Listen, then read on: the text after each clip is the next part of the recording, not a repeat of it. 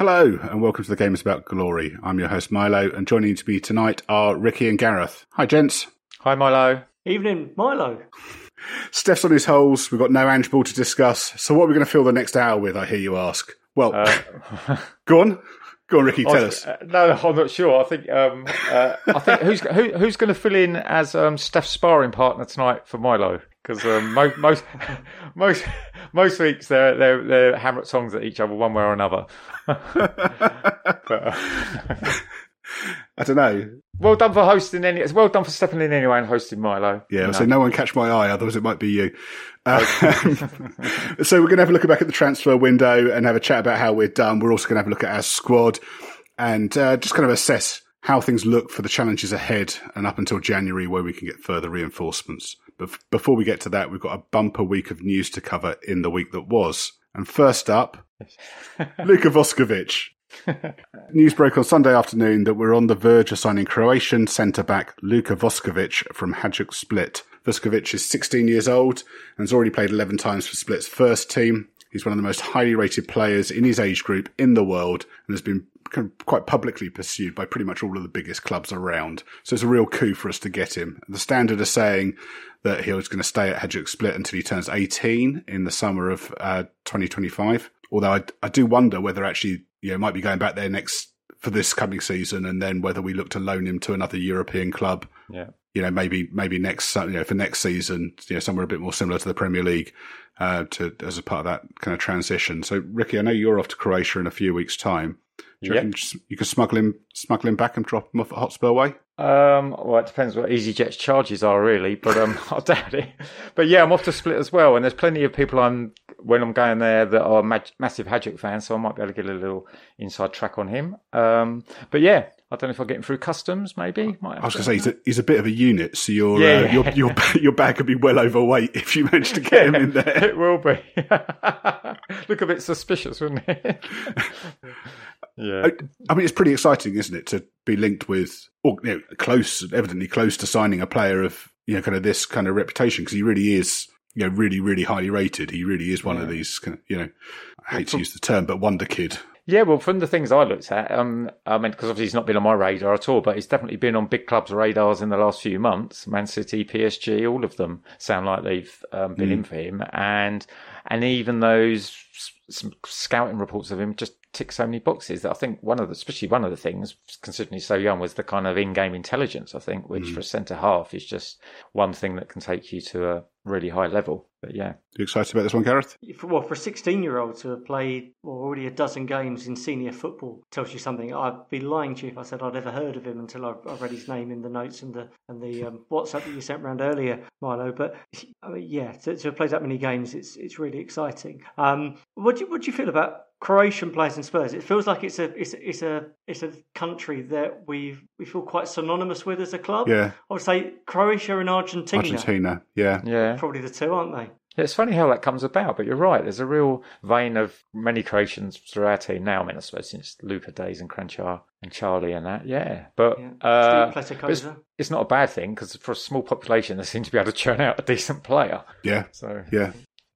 Right then, moving on. Yeah, let's go for that. Let's do uh, player, manager, and save of the month. We've got awards already. It's only August. Um, I, I can see that Gareth is holding his lucky rabbit's foot, which can only mean the player, save, and manager of the month shortlists have been announced. The good news is, is we have three nominees, with Madders up for player of the month. Why not? Uh, the vicar, one-handed save over the bar. I'm not going to say tip over the bar, because he's, you know... Uh, against Man United for the best save, he's up for that. And the big man himself, Big Ange, up for manager of the month. Um, voting is open until midday on Monday the eleventh of September. That's tomorrow midday. Uh, so when this comes out, you've probably got six, seven hours. Yeah, yeah. Yeah, a few hours to get on it. Uh, so don't sleep on this and get voted now. Um, I assume you agree that these are richly deserved, despite being based on just three games of football, I take it? What do like, you think, yeah, guys? It's just yeah. August, isn't it? It's not yeah. yeah. the, when Burnley isn't included in that because that was in the calendar month of, of September. But I, I was a bit downhearted when I saw that all of these are things that the, the general public go and vote on. And as we know, Arsenal and Liverpool fans in particular love going on polls and, and winning them themselves. But definitely do go and vote for them. I tried to, but there's some. My email was invalid with the Premier League website, so that's something I need to go and explore um, oh. later. Oh. Our last manager who won manager of the month. Who do you think it was? Last Spurs manager to win manager of the month. I reckon it's Nuno. It was, it was Nuno. It was Nuno in August twenty twenty-one after he won his first three games of the season. Yeah, so uh, it's a better record than Ange, really. So you know, uh, yeah, yeah, hundred percent. Yeah, none of this ten points out of twelve nonsense. Um, and then the save of the month is it's only in its second season, so no Spurs player by that. Well, I guess we mean Hugo or Forster have ever been nominated. So. yeah. They they haven't won it before, and um, yeah, Madison with you know with Player of the Month, and again that's before his performance at Burnley last week. Is um is is Forster not in Save of the Month for the penalties at Fulham? No, he hasn't he hasn't, got, he hasn't reached the ground yet, has he? I should say so Hugo's going through a bit of a tough time at the moment. There's no need to stick the knife in on, on him, Gareth, with uh, point, pointing out that he didn't really make any great saves last season. Mm. Um, but loads of our players could have been up for this, I think. I think Romero, Van de Ven, quite a lot. I presume, um, oh, Mister Perfect, Pep will win the manager, won't he? Because they've not lost a game, I, basically. So no, I, I don't Although, know. It's, it's, it's a vote. Yeah. It's a vote. It's, oh, it's a vote, yeah. I suppose. So yeah, yeah, yeah, you're right. Yeah. yeah.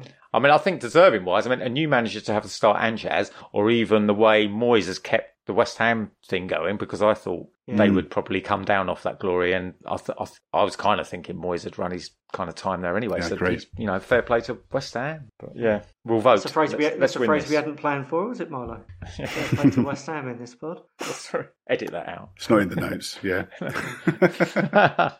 Move on to our next point. So this is about Scott Munn. So despite attending most of our games this season in an unknown or intentionally vague capacity, Ali Gold has reported that Scott Munn will officially start his tenure as our chief football officer later this month, with a word on the rumour mill of a new director of football also due to be announced after the international break. So I don't know, you, you guys both follow and trawl around social media far more than I do. I'm guessing if a director of football is named within thirty days of the transfer window closing, there's going to be some very, very clever people with lots of very clever comments on social media about that. But um, well, and what do you th- what do you think? How crucial is having a director of football now, or is it more important that we get someone in place who can start building towards the next one? Um, well, I well I presume this.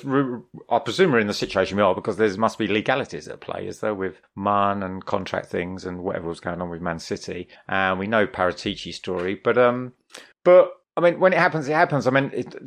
I mean, it looks like we've kind of, to use a better word, looks like we've muddled through okay, really, and we've, mm. we've muddled through pretty well. So, um, I mean, there's a caveat to that is, you know, full evidence of if we've done well is, you know, still still yet to come. I mean, you know, we, we sign these players and we, it all looks good, but whether it will continue that way, I don't know. But yeah. Yeah, I'd agree with that. I mean, I think so at the moment, last summer's business is looking a lot better than it did for most of last year as well. So, um, yeah. yeah, I mean, yeah, you're right. We kind of muddled through the summer with, you know, Gabonini stepped up and yeah. has looked, looked to have done a great job. We know that Paratici is still involved in a um, kind of some vague vague capacity, but, um, you know, it's still involved. You know, we know that he's been attending games and stuff like that. So it's not even as if they're trying to hide it. Um, And I think with these, it's, it's most important that you get the right appointment rather than a quick, quick appointment. You know, ideally, these, these people would have come in, you know, last winter after Paratici was was charged in Italy, but um, it, it, you know, it hasn't. We've yeah, we seem to have got through the summer okay, and yeah, I, at least this way it gives them a chance to plan for January and next summer, which is yeah. you know, I think it's probably better. Yep. What do you think, Gareth? I, I, th- I think that with directors of football, people want to judge them, and this is in a general sense. I think they want to judge directors of football instantly. I think as we are seeing precisely at this point, we signed what six players in summer twenty twenty-two, and kind of up until most of last season, you'd have said that all of them were unmitigated failures for one reason or another. But we're now starting to see Bissouma, um, Udogi's come back into the team. Yeah. So I, th- I think you've got to you, you can't. judge a transfer window and by proxy a, you know, a director of football and how much impact they have for a good probably fifteen to eighteen months Yeah. Thanks for that. We're just oh, doing a pod judging our transfer window from the last two, three months. So should we should we pause it and come back to it another time in a year's time? I thought we were judging last summer's transfer window. Uh, yeah. No, yeah. Well, well, we'll be talking about the squad generally, so there'll be plenty of those plenty of those players appearing, obviously.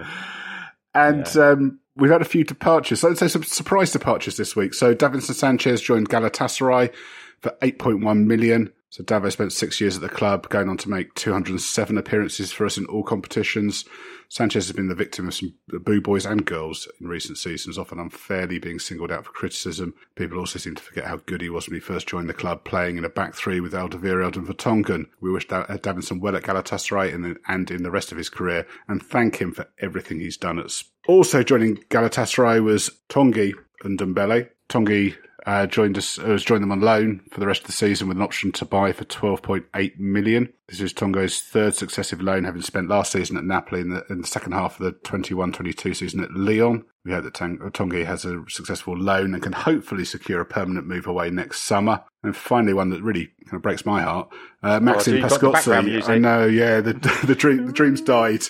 Um, so it's surprise news that Estonian international under twenty-one utility defender Maksim Paskotski has joined Grasshopper Club Zurich for an undisclosed fee. Despite being a full Estonian international with sixteen caps, Maksim never made a first-team appearance for Spurs.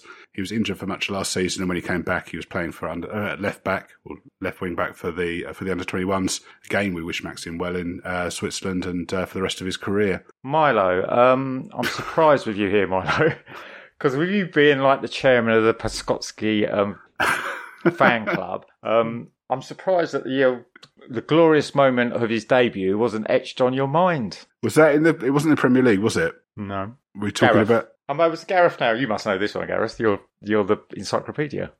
No. No? No. When we played Paços and he came on for Cameron Carter-Vickers in the oh. away game. Is that com- was that conference or friendly? No, we played them in that um, Europe. Didn't we have a qualifying game against Paços? Ah. Home and oh, away. Oh, Paços de Ferreira, yeah, yeah, when we lost to the chocolate Portugal. Bar. Yeah, mm. yeah, a memorable performance it was out in Portugal, yeah. Don't you remember? yeah. yeah, he came yeah. on as a substitute. I think... Well, I never. He's your hero, Mike. I thought you'd have, I thought you'd have had pictures on the wall behind you at that moment. No.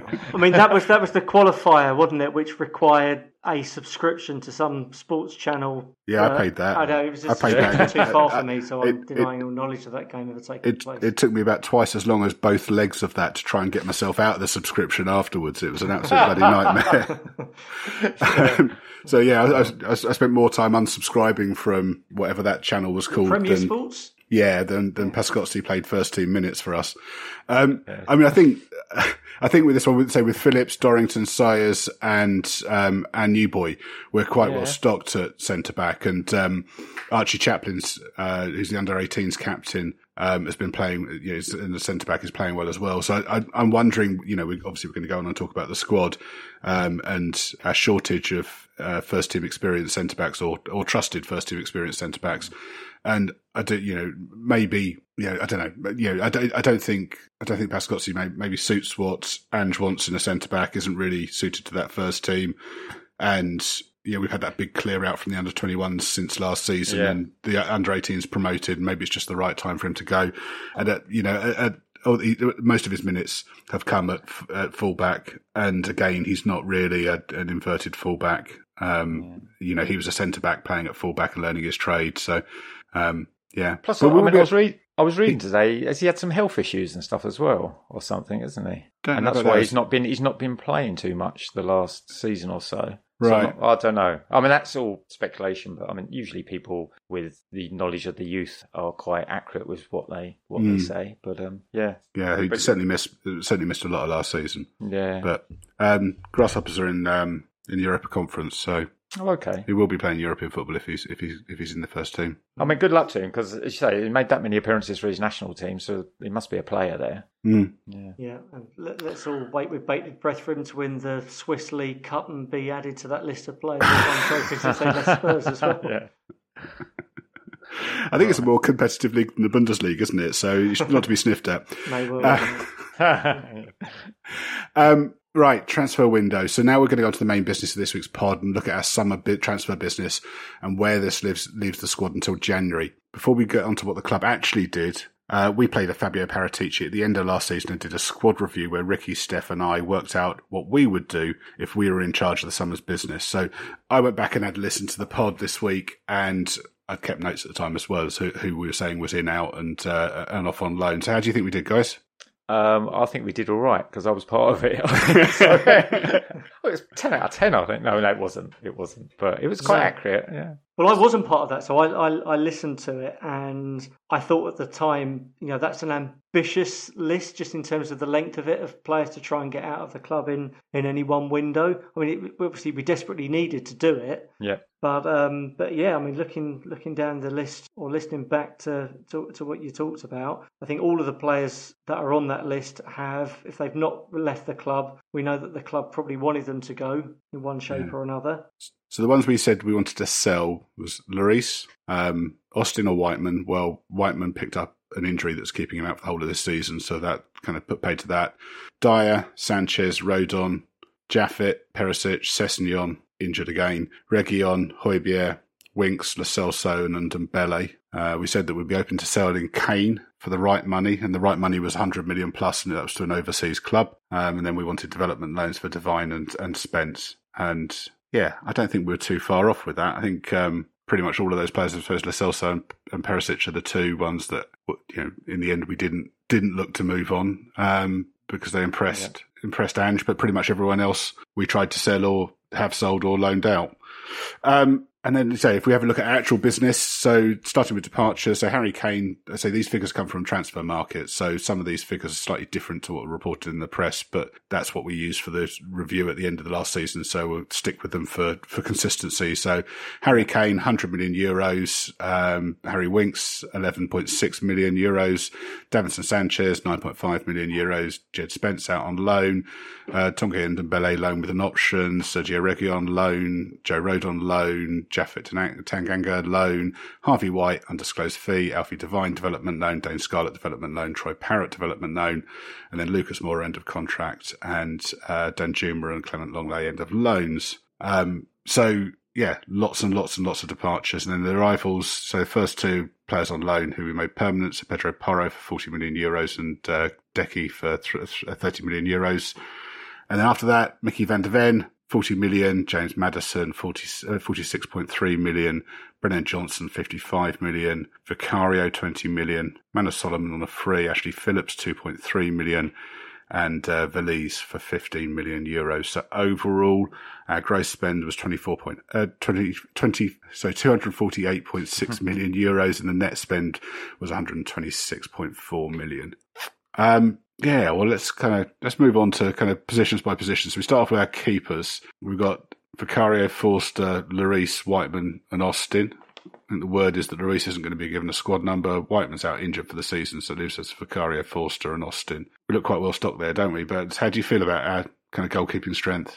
Uh, I think I think the word's overstocked, really. I mean, we've got mm. five keepers there. I mean, as you say, one of them's injured long term, so we can't do anything about that. And Lloris is still hanging around, uh, and he has his reasons, I think. I mean, some people seem to be quite critical of him, but I'm not really making any judgment one way or the other with that. I think the Nice business, he seemed to explain that, and I don't know, I think he's been sincere there, isn't he, with the with I've, the last minute Nice thing? Or... I've, I've, I've read a few. I read a piece yesterday where evidently he was a bit insulted that they left it so late in the window. He did want yeah. to go there, but they left it until the final hours, and mm. when it was pretty clear that he'd been, you know, he'd been available for some time. Yeah. So I think I think part, partly they've just put his nose out of joint. Yeah, and also I think he's slightly confused in his own head about. I think he wants to be number one again somewhere, mm. doesn't he? And it doesn't really seem that many of those opportunities are happening. So he might be slightly. I don't know, he might be toying with the idea of thinking, well, if, if, if it's not going to be something like that, then I might even hang my gloves up. But I mean, I know keepers can usually keep rolling. How old is Lloris? Is he thirty-five, thirty-six or something? He's thirty-six. Yeah, so he still probably thinks he can do it. I mean, I think his ideal dream was to go back to Nice, but hasn't Nice got some kind of ownership problems or something, and it's not maybe the healthiest of club to join at this moment in time? Because I, I, yeah. I know some other players, because have they got someone that, they signed lots of English players, I think, didn't they? That's and then right. Some of them have now left. Smichael's been... He was released. He was released yeah, on transfer, so, transfer yeah. deadline day. Yeah, I mean, I wonder whether he ends up going to M L S. Yeah, that'd be. Yeah, it's a good shout. Yeah, the season yeah. opens up in the winter, just, so yeah, yeah. I mean, just just thinking about the human side of it. His wife, and he's got what, two or three children that are probably settled in school now. Hmm. You know, with him having been over here for eleven years, hmm. and um, that yeah. possibly have an impact as well. I think his eldest is thirteen, so all of oh, his okay. kids, all of his kids will only really know living in, in London, won't they? Yeah, yeah. So maybe. If they went to America, their transfer to that's not too bad, is it? I mean, language-wise and everything. So, and, you know, if, if M L S was an option, I mean, it may be a case of, it looks like we're willing to forego a fee. So maybe as well, um, we are not looking, we were hoping that someone could give him a reasonable wage. So then it saves us that last year's wages, because if he doesn't go somewhere, we might have to then say, well, we're going to pay you and, up kind of thing. And we may be think- just trying to avoid to do that. And, why wouldn't we, I suppose? And I think that was the other issue with the Nice deal. Evidently, Nice wanted us to pay up his final year and then them sign him on a free. So we kind of take a double hit on it for them to pick yeah, him yeah, up yeah. for nothing. So, yeah. Um, I, yeah, I think you're right. I think we were probably willing to forego his um, his fee, but wanted someone else to pick up his wages. Yeah, basically, you just join a new club and they start from there with whatever yeah. contract and wages they give you. I mean, I can see that that's the logical part of it. And I think people, I think what people are slightly annoyed about is it seems that, well, clubs keep coming in for him and he keeps turning them down. But oh, I don't know. But it might be, you know, he still has to be happy with where he moves to and the and the deal he gets. And the, I mean, like he says, I think it's the sporting project and how he fits into it is more important than money. So, um, yeah. I think we're, we're all working on the assumption that there's no way he'll be reintegrated back into the no, squad. No. The, the the Saudi transfer window closed this that closed week. last week. Yeah, so that's yeah, closed. They're, last they're week. all closed now. Back from international and, duty. And, and even if we release him now, he can't register until January with a European club. Oh, really? So, yeah. But the squad, the squad list or revised squads list is uh, submitted on Wednesday. Um, and yeah, the word is he's not going to be included. I think yeah. I think Ange has spoken about that in press conferences as well and yeah. said he doesn't want three senior keepers. Yeah. So are we happy with Forster and Austin as backups till January? Oh yeah, yeah, I think so. I think I, I think Forster's done all right when he came. He's come in, and he was all right in the Fulham game, bar the penalties. So. Oh, apart from the penalties, yeah. I mean, the plus side is the plus yeah. side is that he'll only be involved in one more penalty shootout this season if he was involved in one, because we'd lose it. Yeah, it was, yeah. So. yeah. yeah. Let's yeah, let's just not hope it's in, in the F A Cup final. Yeah, yeah. I mean, we've we've um, me. we've never seen Brandon Austin play in a competitive game, have we? So no. Very difficult yeah. to, to, to work out whether he's a good third choice goalkeeper or not. I mean, you, I guess you'd, you'd hope that any third choice goalkeeper, you're not going to see much action, because it would be quite a set of circumstances. You, for, you know, you're allowed to make players. emergency goalkeeping signings yeah. outside of the window when yeah. there's injuries and stuff. Would we be allowed to register Lloris as a as a keeper in those instances if he was still with us, if that happened? Yeah, well, now that Ben Foster's retired, it, he'd be the next cab off the rank, wouldn't he? For so, I see what you mean, yes. Yeah, whether that's allowable within the rules, it's hard to say. Because I see there that Forster's still... He's he's out of contract next summer as well. He so is, yeah. The reserve team, and the reserve goalie planning will be probably underway, I presume. And, and so is Austin yeah. as well. Yeah. yeah. So I mean, goal, might, goalkeepers might clear really all them weird, four. Yeah. A weird position in terms of succession planning, and the, you know, the well, I suppose we think of Austin and Whiteman as academy players still, but they're twenty-four years old. They're mm, yeah. you know, older than Porro, Sessegnon, yeah. um, Kulusevski. So they're yeah. both older, you know, older players. I mean, I, I, I guess Vicario. The the caveat I'd have to give with him, being nominated for the save of the month, he's he's looked very good so far. He's ultimately he's a young goalkeeper playing in a new league, and I think everyone just needs to accept the fact that he is going to make some mistakes this year. All the best goalkeepers make mistakes this year. The best ones just make fewer of them. I think we just need to trust him and ride the storm a little bit. Yeah. Not try and get too reactionary. If he has a couple of boo-boos in successive games, it is, it's definitely going to happen at some point. Yeah, and it's it's always tough for keepers, because sometimes their mistakes lead to, you know, the ultimate price, which is a goal. But um, yeah, yeah but I think the the signs are good with Vicario. That's yeah, good. He looks confident, and the, and his yeah. defenders trust him, don't they? So, so speaking of which, should we move on to centre back? Yep. So we've got uh, Romero, Van de Ven, Ashley Phillips, and Eric Dyer, um, and then. I'd say I've included Phillips here, but I mean, you know, Dorrington could probably be included as well in, in that list if we're if we're including academy players. Um, this is probably the position where we've got kind of the weakest or the least depth, isn't it? I mean, it, definitely. H- how do you feel about that as a, a four? And, and should Dyer even be on that list? I mean, I, I guess we'll find out this week, won't we? Yeah. In Eric Dyer's case, I can see that he could be reintegrated back into the squad. I think he's a different. I think he's that sort of character. I mean, do you remember when A V B came in? He just totally alienated Michael Dawson. Just didn't want to have anything yeah. to do with him. Didn't want to put him in matchday squads. And eventually, I think through necessity, Dawson came back in. And I see a lot of similarities in the characters of, of, of, sort of Dawson and Dyer. True, yeah. So I, you know, I think unless he, he's not going to get a move away now. To be said, all the you know all the windows have, have shut. Um, I think Dyer will eventually come back in. I mean, what we didn't say, you didn't include it on the um, on, on the week that was, but the reports of Romero's injury out in Argentina, I think, feel particularly prominent to, to sort of bring that up at this point because, as you said, those centre half positions are it, it, it's so threadbare. You're reliant on Van de Ven as a twenty-two-year-old coming into a brand new league as well. We're so reliant on Romero in particular staying fit.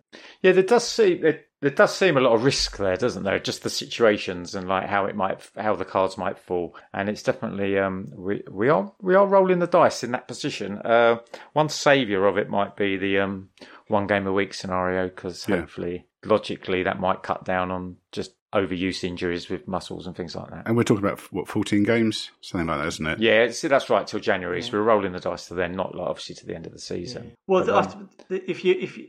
The alternative was that we hang on, held on to Davinson Sanchez, and I, I think I've got a lot of time for, for for Sanchez, but I think we all, all knew he's never quite been at the level that we've needed. We've had, as with other clubs in the Premier League, a real problem trying to sell players because there's mm. there's sod all money anywhere in Europe outside of the Premier League at the moment, and I think we just had to make the decision here. Look, if we don't sell him, he could well end up being on the bench for the next fourteen games because Romero and Van de Ven play and play well in every game. Um, and this was an opportunity to get some money in for a player. We, we can't turn our nose up at, at any sums of money. And once Galatasaray offered a, an agreeable amount, probably on balance, It was um, it was not without risk, but it was probably the right decision to make in the long term. I, I feel in general that this window has been one about trying to fix previous windows yeah. and just yeah. slightly trying to clear the decks for future ones as well. And probably that was a that was a risk worth taking. I think I yeah. think in regards to progress at centre half, I think like you say with Davinson, I think Davinson at his best um, would be good enough for us. But I think anything less than that, and he's not good enough for us. And one of the things he doesn't have is consistency. Really, his, his performances are up and down. So um, so. And we know that, and I don't think that's going to get any better. So if, let's say, there is some game time for Phillips, he might make mistakes, but then Davinson would make mistakes as well, but maybe with Phillips there's more upside. So you just keep, you know, that's, you can take steps forwards, when I don't think you would do that if we just held on to Davinson and he, he was playing games for us. And I think that's Ange's approach, isn't it? Yeah. I think he, he's more willing to give Phillips or Dorrington a chance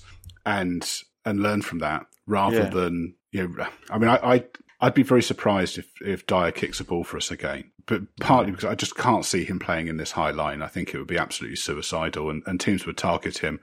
And I think as soon as you're conscious of that or worried about being beaten for pace or done on the turn, then the system falls apart because you're going to be second guessing it. And I don't think you can play that brave football if you're worried about someone turning you. Hmm. Um, Yeah, particularly if if if Van de Ven was out. I mean, maybe he could cover. You know, his pace could maybe cover for mm. Dyer a bit. But again, you compromise there because you're second guessing. So I suspect that most of the time, Ange's only picked one centre back, and I, I think if if Davis is on the bench, you've got cover there anyway. So I wouldn't be surprised if um, if against Sheffield United it was it was Phillips, um, uh, Royal, and um, and Davis as our defend, defenders on the bench, and, and Dyer wasn't in the squad again. That would be my guess, and yeah. I wouldn't be surprised. I wouldn't be surprised if he picked Dorrington ahead of ahead of Dyer, which is pretty sad. But um, I think you know all the signs are that Dyer's willing to sit it out till next summer and then go, you know, go on a free to a foreign club, which is which and, is a shame. But um, that seems to be I where think, he is. And I think they're the signs from Ange himself, isn't it? I think he's just he's he's drawing the line, and some people are below that line, and to, it's almost like we need a massive injury crisis to ever him want to row back on that, because I don't think he wants to do that. I think it's almost steps forwards all the time for Ange. He doesn't want to like regress at all. And but. I think I think the other thing with Dyer is, you know, he was part of that leadership group in yeah, the old yeah, in the old exactly. team, and you know, Lloris has been cut out, Dyer's been cut out, you know, Kane's Kane. been sold. Yeah. Uh, the only one still around is Hojbjerg, and Hojbjerg appears to have accepted his. Yeah, being a yeah. squad player and that kind of diminished role within the team. And, yeah, I'm not sure whether... I don't know. Obviously, we don't know the ins and outs of Dyer because we, we haven't heard from him. But, um, yeah. But, I mean, I mean, there is risk, risk there because Phillips has just played the eight games for Blackburn. Yeah. It's not like he's played fifty games for them or something. You yeah. know what I mean? So it, it's, it's definitely risky. But, you know, it's, it's why. I mean, as you say, we've got fifteen games, so it's... I keep forgetting that it's not like we've got a glut of games either, like week in, week out. So hopefully we can um, we can roll along to January. Right. So moving from one of our weakest positions to probably one of our strongest. So we look at our fullbacks here. So we've got Destiny Udogie, Ben Davies, Pedro Porro, Emerson Royal, and Ryan Sessegnon. Are we happy with our depth in this position? Um, well, I think at the moment we would be. Like age-wise, they're pretty good, and we got a bit of experience in there with Davies. Um, I suppose Sess is the one that's going to probably miss out in the long run because of his um, injuries, and we'll probably look to get rid of him, but it might be hard to get rid of him because he's not going to have much of a chance to be put in the shop window, really. Um, and he does have that, you know, all that injury record that he's got to... We've got to explain away, really, to a buyer. You know what I mean? I suppose he has, you know, we all have medicals. Yeah, so, um, he, he was he was being linked to Forrest, wasn't he, before he got injured? Um, who isn't? Yeah, yeah, well, quite. Um, who isn't? Yeah, I mean, maybe you know he's home, he's homegrown, isn't he? Yeah, he's um, he's still young. He's only twenty-three. You know, maybe a loan with a with an option is, or you know, is the way to go with that. And yeah. I, I find it hard to see him playing as an inverted fullback. I can't see him being a kind of you know proxy midfielder. Yeah. Um, You know, I think if he, if he fits into an Ange squad, it's probably as a forward. But again, we're kind of well stocked in his position, aren't we? Yeah, and I just think, uh, I think, as I say, I don't think, I don't think he'll he'll he'll tick some of the boxes that Ange looks at. I think anyone that maybe physically breaks down, and also I've never been, I'm I, I, a bit like him. I've never been confident in his own ability, kind of thing. You know what I mean? It always seems like he's got something that just doesn't quite click for him, and it might be the injuries. He's just worried about injuries, and that does yeah. happen to players. You know, breaking down, especially when you it's muscle injuries. Um, but outside of him, I mean, uh, I think Davies. I mean, Davies has another two years, so I think maybe next summer there's a chance he might go. But it just depends. Uh, he might be an old head. He's obviously completely. Uh, loyal member of the squad, completely undisruptive, um, chaperones um, son on train journeys. So, you know, he's kind of... so, um, yeah, cap, so, cap, captained us against Fulham, didn't he? So, yeah. Um, you know, Ange obviously, obviously likes him. Yeah. yeah. I find the fullback stable difficult to assess because what the fullbacks are being asked to do now is so different from anything we've been used to fullbacks doing in the past, and indeed what any any of these fullbacks are actually brought in to do. So you think Porro and Udogie were signed really to play in a back three and a wing back system. Davies has been around for for a while. Emerson Royale was bought to play in a fairly conventional back four, and Sessegnon was bought to play. Well, I don't think anyone knew what his best position was at the mm. time. He was either a very attacking left back, or he was, um, or he was a, he was one of the three forwards. So we can only go on the small sample size we've seen of four or five games this year where they have been playing as inverted fullbacks. But and and therefore, I, I, I suspect that in the same way that I think Vicario at some point may have a difficult moment. I think Udogie's twenty years old, playing in a new league. He's looked like an absolute world beater so far, but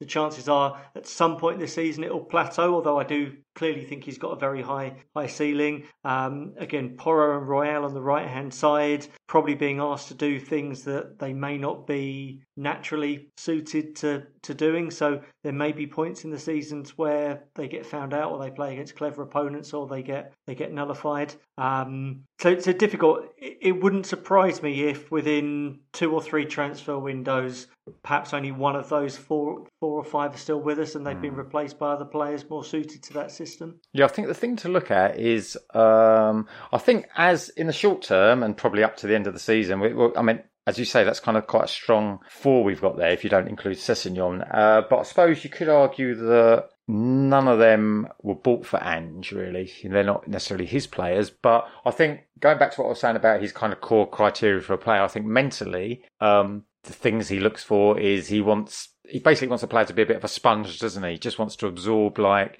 his instructions and his methods. And I think he wants them to be a team player and have that team mentality. And the other thing, I mean, I suppose all managers want this in an ideal world, uh, is just football intelligence. So how malleable, yeah. how how can you flex that player to get him to play those roles? And some players are just so much better at adjusting than other players. I mean, um, that's why probably Pep thought Cancelo could do it. You know what I mean? Because it's just, some players are just smart, really, and they can understand what you're saying and they can carry out those instructions. And those, especially like Ange always says, there's, there's the, the structures, there's quite a lot of structure there. Yeah. So as long as you're intelligent enough to get that structure, you might then be, that might be eighty percent of what you do. It's players that are a bit dozy or don't, or go against the grain or forget what they're meant to be doing that are the ones. So although they're not all, any of them are signed by him, he might, you know, it just depends how much he sees in them players, really. Yeah. But, um, I mean, I'd, I'd, yeah, go on. I'd, I'd say Deki looks like a number eight, looks like he's been playing number eight all his life. And uh, the interplay between him and Madison is very, very good. You know, when yeah. Madison's dropping back and becomes almost a six and Doki's, you know, pushing on forwards into that gap is, is fantastic. So I, I don't have too many worries with that. I think, you know, maybe, you know, you, as you said, you maybe look to move Ben Davies and Emerson Royal on next summer and bring in, um, players who are, you know, kind of more, you know, that'd be better on the ball or, you know, more suited to the yeah. system. But I, I, I, I don't know. I mean, I wouldn't want to second guess what's going to happen next summer. And kind of, you know, I think for, for now until January, I think we're, we're fine there. I'm pretty happy yeah. with what we've got. Definitely. Should we look at midfield? So we've got Oliver Skipp, Rodrigo Bentancur, Yves Bissouma, Pat Metassar, James Madison, Giovani Lo Celso and Pierre-Emile Hojbjerg. How does this look? I think this is a really strong, I think it's a really strong midfield to fill three positions. Uh, I think there's good depth in there. I think there's good options there. I mean, I'm, I'm saying this with a slight caveat that Bentancur will be back in the team hopefully by the end of the calendar year or certainly before the mm-hmm. next transfer window as well. It may take him a while just to get back up to, to speed of things. But yeah, I, th- I think you've got a bit of everything in there. Yeah, I'd agree with that. Yeah, I think the age profile of the midfield's great. I mean, if you look at their ages and that, they, there's, there's certainly some seasons left in them. Um, we've got to, you know, it's a big fingers crossed Bentancur comes back the same player because it is a kind of major injury. I just think that, um, but I also think he'll be perfect for Ange, really. I think um, because of his composure to hold the ball and then not panic on it, uh, to move the ball on. And also, when he used to play his constant motion, Bentancur, he'd quite often do those um, closing down runs and that. I think I think uh, Ange probably can't wait for him to come back and see what he can offer us and that. But um, I don't know. I would I would have really wanted for Hojbjerg to have gone in the last window, really. Mm. I think, you know, if your contract's in twenty twenty-five, this is two years out. That's the sweet spot to get rid of him, really. And... Um, because uh, he's, he's obviously he's twenty-eight as well, so next year it's twenty-nine, so then that starts sort of muddying the picture about how much he's worth. But um, and it's slightly annoying the African Cup of Nations isn't, let's say, November and December, because he could cover for that, but of course yeah. he's got to cover for that if he stays after the January window closes. So um, yeah. you know, so we can't then necessarily get rid of him in January. No, but, well, I'm um, pleased he's he's still about. I like Hojbjerg. I, th- I think he's yeah. massively underappreciated and has been. Unfortunately for him, he's so synonymous with the sort of post-Pochettino Spurs that he's played in, in stodgy midfields. Um, and I think he's actually shown that he's got a real range of passes. The amount of through balls that we've scored from, from passes that he's made. He's scored important goals mm. for us as well. Um, However, the one thing I don't want to see, I don't want to see a midfield with Hojbjerg and Skipp in it. And we saw that at Fulham. My first reaction yeah. to seeing that team was, that looks stodgy. It reminds me of when um, Winks and Sissoko yeah. constantly yeah. picked in midfield yeah. as well. And you, you knew that you just weren't getting enough from it. So that, you, you mentioned the African Cup of Nations and potentially losing Bissouma and Sarr for a good few weeks. So, you know, Lo Celso's always only ever been hot and cold. And so Bentancur's coming back from injury. So if we're looking slightly beyond the next transfer window, the prospects of a midfield lining up of Skipp and Hojbjerg does scare me a little bit. Yeah, my main Hojbjerg thing was more sort of a financial thing in the sense of his um, contract length, and it's just, you know, if you don't get rid of him now, but yeah, it's just, yeah. Um, and Lo Celso, he might get his chance. I'm not sure if he's the kind of man to step in if um, Madison gets an injury or, you know, as the creative one. I, maybe that's what, or it might be, I don't know, it's hard to say whether Ange liked Lo Celso or whether... um.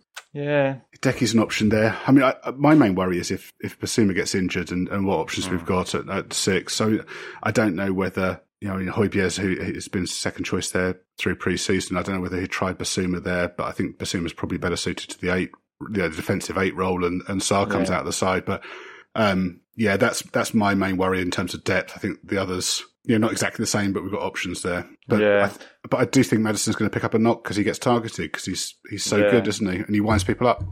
I mean, the worry, this shouldn't be a worry, but the worry with Basuma is he's starting to look like a bit Dembele-esque, where you just think, oh, if he isn't going to play, only play that role, because he's just so physically strong and just holds things together and, and directs play and spins both ways. And just, I mean, and, and he can get forward. It's not like he can't necessarily end up in the box sometimes. I mean, he's done a lovely... um. Mm. He had an amazing assist the other day, didn't he, for his national side? Did you see that? Yeah. Yeah, no, it's fantastic, so, yeah. wasn't it? Yeah, yeah. it was. He's, he's such a talent, such a well-balanced player. So, but, you know, let's, yeah, that's a good problem, really. It's a good player. You just can't moan about having good players in your team, please. Does the African Cup of Nations give you any concerns? So Basuma and Saar, you talk about internationals there. Um, they're both, both their countries have qualified. Um, So it's been played between January the thirteenth and February the eleventh. There's a midwinter break in the Premier League between the fourteenth and twentieth. So I think they're up to miss Brentford, Everton and Brighton. I think Sonny's, Sonny's up for missing the same games with the Asia Cup, which is around the same time. Um, I suppose it just puts pressure on us to try and bring in, you know, maybe move Hojbjerg on and bring someone else in in January, or I don't know, or, or maybe it's just, you know, Hojbjerg becomes cover for Basuma and uh, sorry for Bentancur until Bentancur's back, back and then is cover for um, Saar or, um, or Basuma after that, and then he moves next summer. Yeah, I was saying that to Gareth. It's a shame the African Nations isn't in November or December, because he could then cover for that, and then we could still get rid of him in January. But um, uh, but I think I think having said that, I think I think we play United on January the thirteenth as well. I'm not sure with these tournaments whether these clubs do they want them yeah. there for sort of training camps. Normally, or? normally they'd fly out after that, but it's between the clubs and the and the associations, isn't it? So I suppose it, it depends vary. when their when their first game is and all that kind of yeah. thing. Yeah, yeah, yeah, how urgent it is. Yeah, yeah. I mean, we're quite lucky. I pres- there's not many league games then, but I presume Gareth will know this. There's probably a F A Cup fourth round in there somewhere, maybe. F A and Cup, well, yeah, provided we get through the third round, of course. But, oh, um, yeah. of course, we will. haven't got to worry about League Cup semi-finals. No, no, don't have to worry true. about that. No, no, no, no, no. Right, should we have a look at our forwards? Yep. So we got up front. We got Sonny, Deki, Richarlison, Solomon, Brennan Johnson, Ivan Perisic, Brian Hill, forgotten man, and Elio Valise. What do we think? Is that good? Any any gaps? Any concerns? Gareth, you look quizzical. Uh, um, I think I feel like I'm jumping on the bandwagon a little bit here, but I, I, I have I really have doubts about Richarlison. Just feel like it's a play. I've seen it happen so many times over the over the years. It feels like it's never actually going to work for him. Not so say he's a bad player or he's become a bad player overnight. Um, It's well, I, th- I think there's so much we don't know about Brennan Johnson yet. I mean, it feels like he's been brought to play on the right hand side, but mm-hmm. um, maybe he can play centrally as well. Um, I, I mean, what I think is a good thing about the forwards listed there and with the midfielders we've got is I don't think we're going to be reliant on any one player scoring all our goals for us this year. Yeah, so it seems I mean, that way. As has, as has been the case so far, I think goals will be passed around the side, passed around the team this year. So you probably can carry some of those players if they're not in good goal scoring form. For a yeah, while. I, I think I think there's there's there's going to be different routes to go. I think, and I think um, with the players we've got, I mean, with the three that started, um, they all had a bit of a slow start, but at least in the last two weeks they've all scored a goal. They've scored goals, haven't they? Like Deki got one, Richie got one at Fulham, and then Sonny got his hat trick. But I think they are with those. But I mean, there are some options, options and flexibility there now, I think. And that Solomon was quite an eye opener when he played. He gave me almost gave that kind of size of player gave me a little bit of Lennon vibe. Sometimes he's quite good at mm-hmm. just like just powering past someone like on the outside, and before you know it, he's round you kind of thing. But um, and Johnson's probably going to bring that as well with pace. And I think, and then you yeah, maybe that mixes up with the cuteness of Deki. And when Perisic plays, he's undoubtedly a good crosser of the ball. I mean. Deki's a great crosser of ball with that kind of cut inside, swing in, that low flat one. But we've not seen much of that recently. He's, um, I mean, he sometimes puts the low flat cross in and also puts the low flat in swinging shot in, doesn't it? It's almost like a combined thing. But um, yeah. hopefully he can he can bring that back out of his game again. But um, and I think you said in other weeks, Milo, some of those players might suit Richie better. Combinations might suit Richie better than um, some of the others, depending and how things yeah. pan out. I'm, I'm not too worried about Richie and goals. I mean, I'm sure he is, but I, I think it's, you know, with the system, as long as everyone else is getting goals, it doesn't really matter. And, and yeah. what he is good at is pressing and uh, and stretching a defence.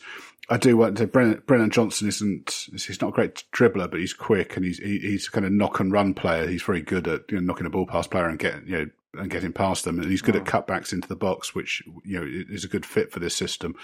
Um, I'd be really interested to see what Brian, whether Brian Hill gets a chance. I mean, evidently we were willing to, to sell him, but I would have said kind of on the, uh, on the left-hand side, as a wide forward who can beat a man, I think he'd be really useful. So it'll be interesting to see, um, you know, whether he gets a chance when he, when he recovers. Well, I think, um, going back to my kind of Ange criteria thing, mm. I think he would tick a lot of Ange's box. The only one he wouldn't tick, I think, is like physical-wise, yeah. stamina he'll tick all day long. The boy can just run all day long.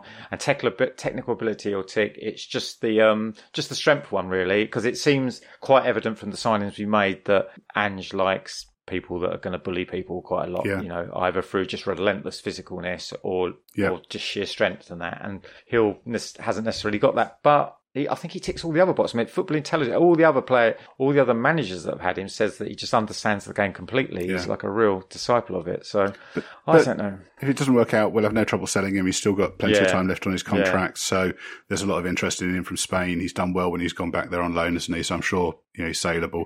And then we've got valise to come in the second half of the season if we don't loan him out. He's mm. um, and just you know, been pretty clear that he was, we're not going to see him for a while, but he's coming in to acclimatise. So, yeah, it kind of feels to me that there's some good, some good, good depth there, and um, yeah, it feels all right to me. Yeah, I mean, we only need X amount of depth anyway because of the kind of skinny schedule we've got. But um, yeah, I mean, some of these, especially age-wise, are just. Hopefully uh, we'll have more games on the calendar next year. You know what I mean? And it might eat, well, I shouldn't really say this, but you never know. It might even be better if we were Europa League because you can then play them in games that aren't, you know, Champions League, every game seems to be a big game kind of thing. But um, Champ- Champions League will bust for me. yeah, yeah. And also if it's top five, it probably is even more of a chance if Champions League gets top five, you know, top five get Champions League. So yeah, I'm sure we'd, we might, we'll probably talk about that a little bit at the end, I think, what our expectations are. But How do yeah. we feel about the window overall now? Go on, Gareth. yeah, what do I think about um, I, possibly you have to look about what could have happened and, and, and hasn't happened when you when you evaluate that. So would everyone have been happier had we signed David Raya and had we signed Tapsoba instead? Mm. I, I I don't know is the answer. I'm just putting that out there as a, a rhetorical question. Um You know, aside from Kane, all the players that we released were, were pretty much sur- surplus to requirements at the at the club. So I think that's a I think that's a good thing. I'd, I'd rather have what we've got rather than have a bloated squad of players who we mm-hmm. knew weren't weren't quite good enough for us. Um, I think it's all quite situational. So it's situational, A, in that we don't have midweek and we don't have European games to play, so the squad will be much thinner and smaller than we've been used to for a long time. Um, One of the objectives was clearly to get a younger and a fresher squad in there who were who were more suitable to the new manager's demands, and it's definitely that. I think also you've got the fact that I think notoriously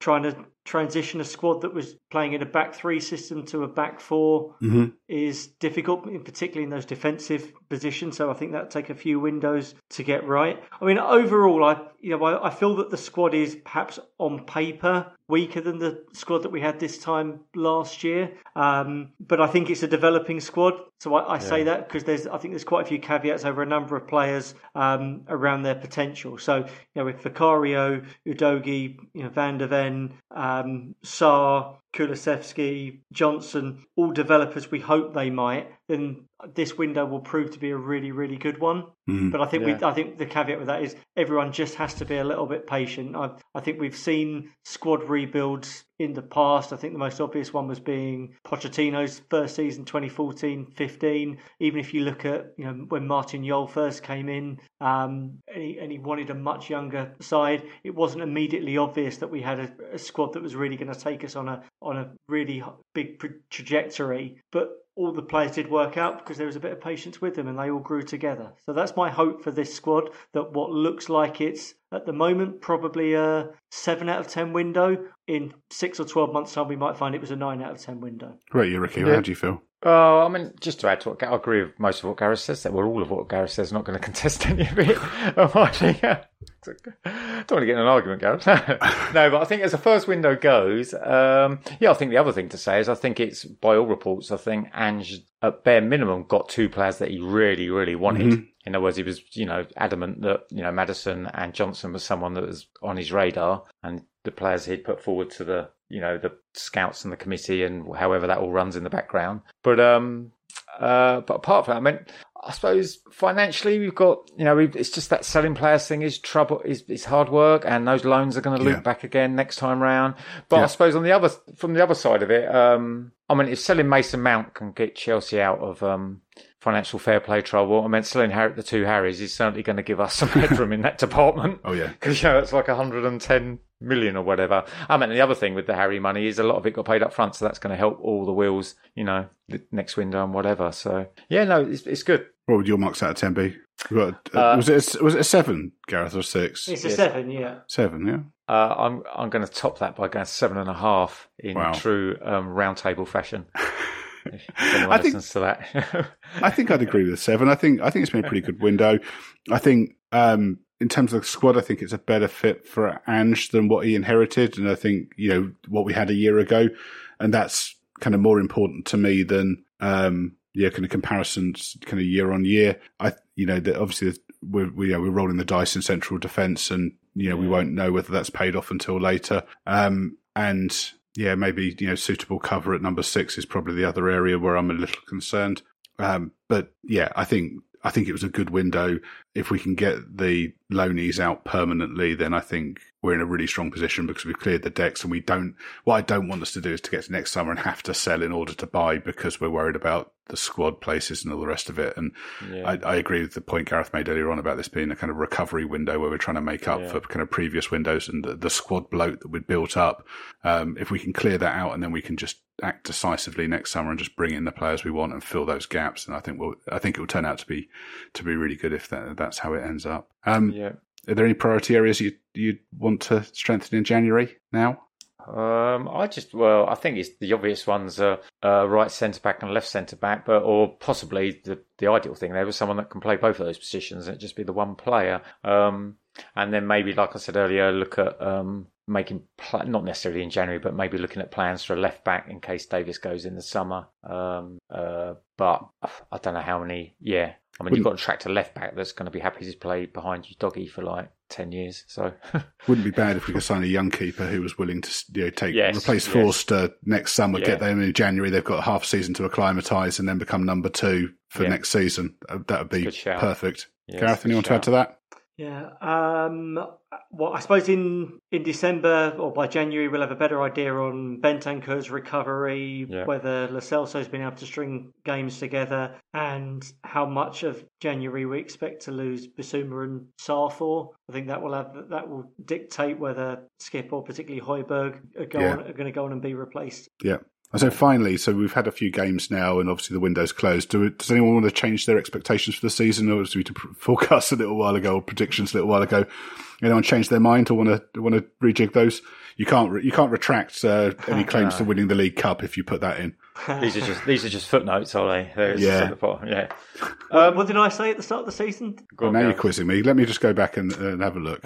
You talk amongst yourselves while I go and yeah. get I the receipts. I would have said something between sixth and, and eighth. I'm, I'm pretty sure. Um, I mean, if we continued our current points per game ratio, we'll end up with ninety-five points. Um, oh, well, which would be league championship first place, hopefully. For. Yeah, we'll, we'll be, yeah, it'd be, we'll certainly be putting pressure on Man City this year.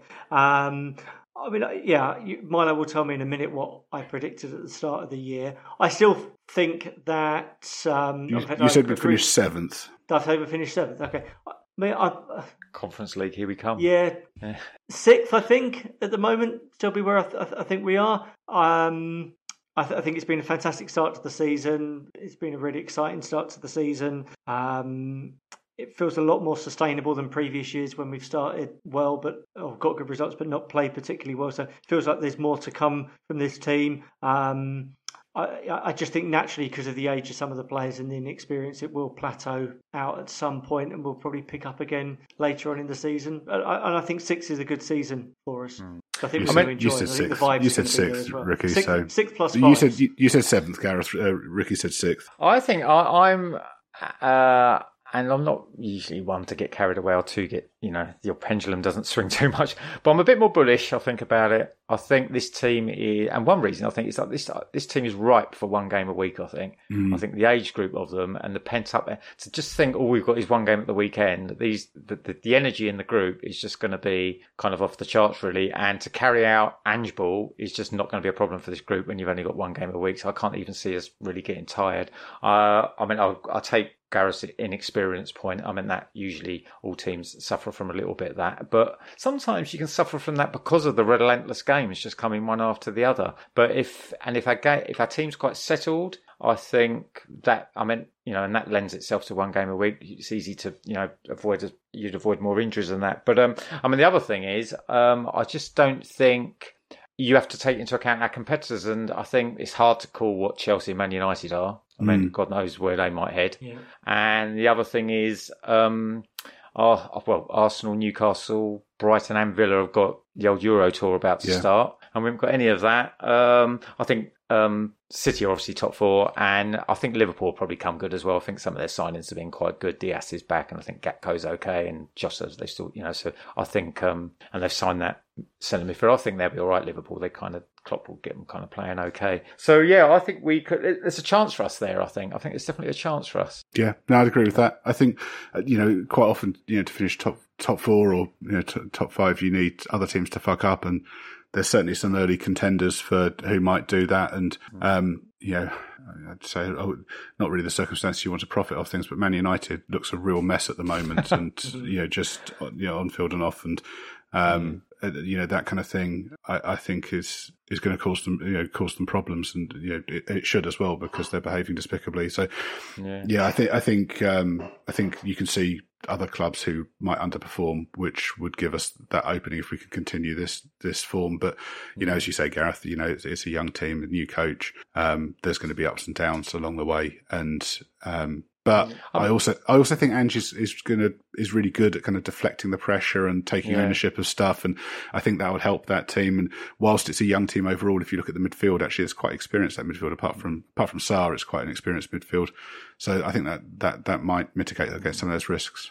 I mean, it has been it has been a relatively short period of time, but the one thing I've, it's definitely instilled in me is I'm, I'm confident that it's going to work out in one way or the other. And what I mean by that is you could have a new, you could lose your, you know, world-class striker, and you could get a, a new coach in um, that's never coached in one of the top leagues, and an outsider might say that's a quite straight linear line to something going completely wrong, isn't it? But I haven't got that. But inside the bubble, like us lot, I haven't got that vibe at all. I think even if. Even if we had some hiccups that didn't go well, I don't think I could never see us outside the top ten this year. Like, you know, because no, Chelsea or some... No, that's what I'm saying. It doesn't have that feel, does it, at all? I think there's too... No. It feels too kind of secure, or Ange will hold things together because he looks like he's capable of doing that without completely having a meltdown or losing the plot. Yeah. But, um, you know, when teams like Chelsea are quite capable of dropping out to God knows where, if, you know, and they've done that before. But I think at least with this manager, it's, it's you know, it feels like, you know... And, you know, our criteria, if we think back to when Conte was sacked, or, you know, at the end of last season, all we wanted was to be able to enjoy our football again yeah. and be proud of our team. Well, yeah. I've got no doubt that that's going to be yeah. what's going to be delivered this season. It's going to be fun. Yeah, exactly. And we're going to be one of the most entertaining teams in the league. And, you know, from the first window, I think... You know, it's a really, it's really exciting, you know, with Madison coming in and, and Van de Ven coming in, we've addressed, you know, massive gaps, or as I say, and Vicario as well. We've, we've had, a, we've addressed gaps we've had for ages. And, and suddenly, you know, as we said earlier on, those players that we signed a year ago or two years ago mm. look, look great now. And, um, you know, kind of that decision to loan out Doggy for a year looks, looks inspired right now. And yeah, I, I'm really excited about this season. So maybe where we finish is secondary to that, but, I really want top four. I really want I really want. Yeah. I'm, I'm excited. I'm, I'm, I'm on. I'm on the hype train. I'm on the Ange hype train. I'm really looking forward to this. Shall I say oh. this or not? Um, so, Milo, you're, you remember in previous years, and you've always sort of poo-pooed this. I come up with this statistic that every team that finishes in the top four at some point in the season must win four successive Premier League games. That's sort of oh. st- I think you called it an anomaly, but it's statistically it's been the case for about the last fifteen years. So, if, and I say that with a capital Y and a capital F, if we beat Sheffield United at home, which we will next Saturday, that will be four successive league games. Oh, we're done. We're home and dry. Bournemouth, Burnley, and, and Sheffield United. So we've we've we've hit that criteria that's needed, that prerequisite to finish top four by the middle of September. Perfect. That's it. Perfect. Well, what what a note to finish on. Thanks, lads. Thanks, guys. That was fun. Um, we'll be next back next week to chat about our second home game of the season, which talk, which Gareth just suitably previewed against Sheffield United. Our victory, that is. Yeah. Our victory, absolutely. um, so, as always, thanks for joining us, and we'll see you next week. Bye. Cheers. Bye.